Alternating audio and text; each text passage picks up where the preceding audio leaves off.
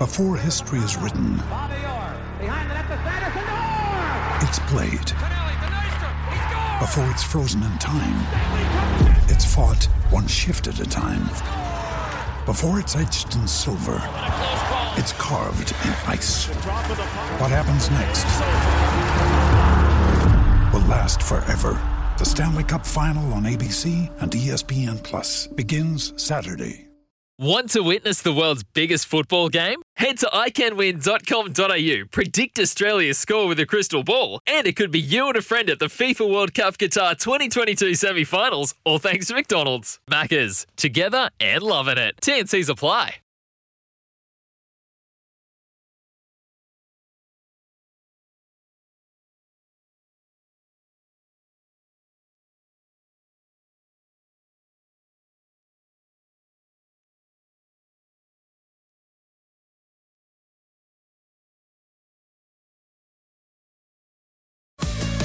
You're listening to Thursday Trots Live with Jason Bonnington and Toby McKinnon. Welcome back to Trots Life. No Jason Bonnington, just Toby McKinnon here today. Now I'm joined by Bernie Hewitt on the line. I'm very much looking forward to this chat. A man who's almost the CEO of Bernie Hewitt Harness Racing now. It seems a big operation. Bernie, mate, uh, firstly, how are you and whereabouts are you today?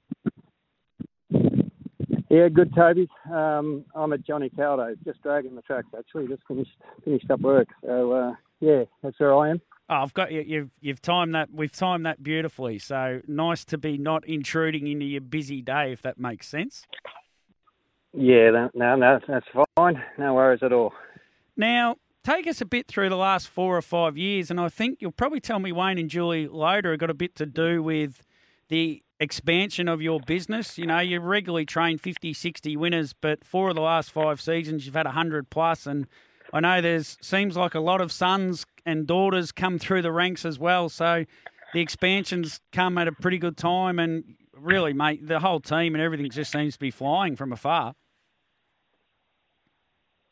Yeah, uh, that's right, Toby. Yeah, normally um, probably train up around 80, 80 or so, 90 winners a year. And the last few years we've been getting over the ton, so that's been a, a bit of an achievement for the stable. And um, yeah, Wayne and Julie uh, have been long-time clients since I first moved to Bathurst 20, 22 years ago. And um, Wayne always syndicated a few horses and uh, supported the stable. And um, in more recent times, they um, they've got uh, a lot more horses in the stables.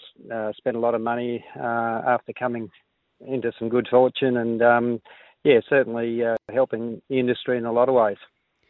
Now, I, I see he's got a slot in the Eureka as well, and Dual Melody, because it's drawn on sex, drawn the pole, or Rip drawn seven. Who would you rather in a race like the Eureka, or is it a bit of water to go under the bridge yet?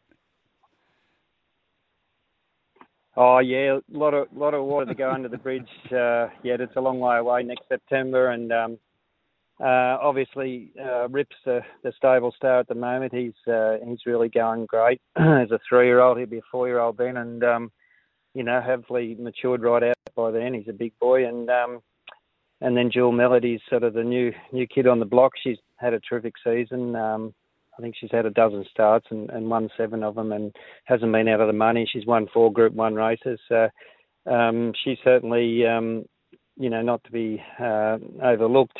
Um, she's she's obviously going to be a three-year-old when the Eureka comes around. So, you know, at this stage it's uh, pie in the sky stuff, but uh, we're, we're, you know, obviously aiming at those sort of races if it if it fits in with them, if they're healthy, and um, hopefully everything goes right with them between here and there. I, I was I'm going to use an analogy for Rippy. When I was in Queensland, I actually went to the trials and saw him trial. He trialled quite well, but up there he was like a young tearaway fast bowler. He was it was like he, you know, he, he was producing 150 kilometre hour balls, but you just didn't know where they'd go. They could hit the top of off stump, they could hit the toe, they could go down leg, or they could go to first slip. But just in this preparation, I know he's had the three runs and they've all been seconds, but he's looked a bit more like Josh Hazlewood, just just a bit more line and length and a bit ma- more mature. Is is that a fair analogy? Yeah, probably is, Josh. He's um, certainly matured a lot. The triple weight did him a lot of good, and um, yeah, and he certainly uh, he's he's bowling with a good line and length now, and uh, you know, bowl, but hopefully soon bowl a few over. Uh, over the wicket, and um, yeah, so we sort of um, really helped him. I think that triple way, you know, I um, between us we sort of made a mistake of, of going and racing him at Redcliffe, which really didn't suit him. Yeah. Um, and he jammed in on the bends and, and got onto his knee and so forth, and it sort of derailed his campaign up there. But there was a fair bit of merit in his next two runs uh, after drawing ordinary and uh, you know running running big trips up there. So um, yeah, he come home. Or actually had a month off up there in the sun, and and come home and had another week off, and then and progressed towards this uh, campaign now. So uh, I think even though it wasn't successful up there with Rip in Queensland, I think it uh, matured him the trip away, and um, I think now like he's worked up really good and sensible, and um, you know he's settled a lot more in his races, and uh, you know we're really looking forward to this uh, the rest of the Breeders' Crown uh, series. Tricky draw Saturday night with him drawn eight. It's he's so fast at the finish. If he's covered up all the way, he'll be getting home. But it just doesn't look like a, he'll be in a winning position, if that makes sense. But certainly in a qualifying for the final position.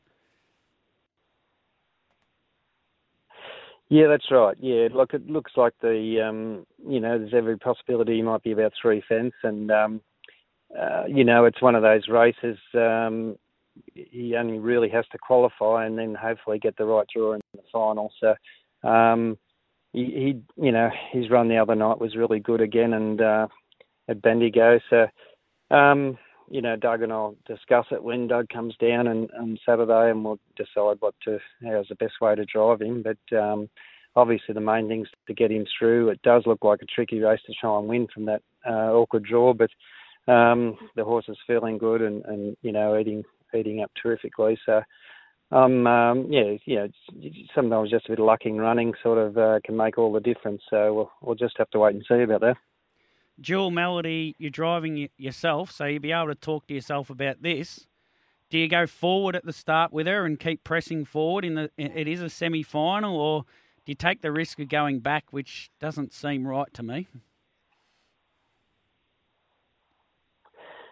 Uh, no, Toby, I like she's a really strong mare. She's proven that over the, the time she's been raced this season that she's um, can often take a, a race by the scruff of the neck. And um, I, I believe like uh, her run first up again the other day. Huge. Um, Maryborough was first class, and um, she'll take a lot lot of benefit out of that run. Um, John brought her home for me that that uh, afternoon because I had one engaged later in the day, and when I got home, I wondered whether John had even eat, uh, fed her because um, she was there looking for more tuck, and I checked it, and she was licked out. So um, it was a tough run, but she recovered really quickly from it, and um, I think she'll just sort of benefit from that, and um, and even benefit again from this run going forward. Yeah, wow. I, yep, that's great information. Glenn Ferryman and Marcus Sassoner are probably fair to say a level below, uh, and you'll be just hoping to get them through in a final, I suppose. Yeah, I'll drive uh, Mac Assassin uh, in Rip's race, so um, I won't be sort of doing anything too fantastic with him. He'll probably chase the pegs, and um, he's actually working really well. I've been quite happy with him, and his run the other night was was pretty good. Uh, even though he didn't beat a runner home, he was right on the heels, and he did draw the wide gate that that night up there at Bendigo. So um, he's worked on really well here at home at John's place, and um, I feel that um, you know with even luck he can sort of uh, qualify. And um, Glenn Ferryman, he I think he's mainly away for for a bit of an education trip too. He's he's a bit uh, wayward at home and, and so forth. But he's won two races this season, and um, I was quite happy with his his first up run there, down here the other day. And um, you know, he, he's a sort of horse that could just sneak in, but um, not too worried about him. If he gets in, that'd be great. And if he doesn't, we'll we'll look at a consolation race. Nothing wrong with being a bit wayward at home. I've been accused of that a few times myself. Uh, it doesn't just finish there Saturday night. You'll be yep. watching. You'll be watching some races from Nanga with great interest. You got three horses in Group Ones there as well. Should have passed in the three-year-old Colts and Geldings, and Rippin' Rubit and Mammals Alibi in the two-year-old version. It's a big night. Yeah, that's right. Yeah, it's it's good to have those runners in the Group One races back home, and um, uh, fair to say, should have passed. Is probably outclassed in that race on Saturday night, and the other two are both uh, pretty nice horses in their own right. Um, Rip and Rupert's just uh, just lost him a little bit lately. I'm hoping he can produce his best Saturday night. Um, and then Mammals Alibi is a new kid on the block, big strong fella and likes to do a bit of work. Um, been really happy with his progress. He was a he was a bit of bit of a rough gated horse earlier on, and um, just recently we seem to have him on the right track. So um, yeah, hopefully they can uh, they can sort of uh, do well up in those races. But I I think um, the two year old colts, it's going to be hard to beat Nathan Turnbull's horse. He's a really nice colt up there and uh, on the way through. So. But uh, racing can dish up all sorts of things, so hopefully we're in the right spot at the right time up there. I just one more comment from you on Leap to Fame. Like you've chased him home a few times now, and he's some sort of an animal, isn't he? Like to meet a three-year-old like him with a horse as good as Rip, you've probably been a bit unlucky in some sense, but it's I don't know. It's a, uh, just great to see horses like that as well, isn't it?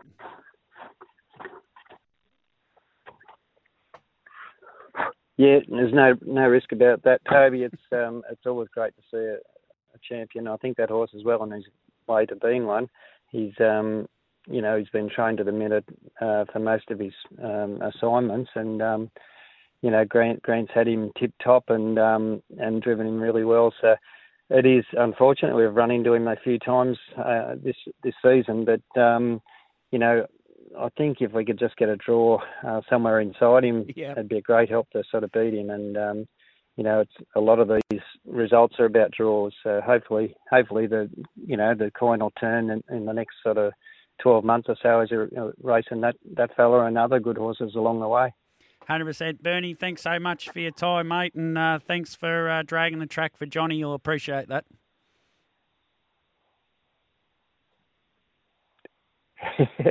no worries, then, Toby. Good on you, mate. Good on you. See you later. Good on you, Bernie. Bernie Hewitt with a massive uh, pair of hands he has on Saturday night. He's got one hand down here at Melton and one big hand up at Menangle. Let's get our last break away for the hour. Big second hour still to come. We've got uh, Mick Guerin coming on from New Zealand with his weekly segment and then our Tas Racing segment with Jamie Cockshut and Cody Crossland is going to join us as well.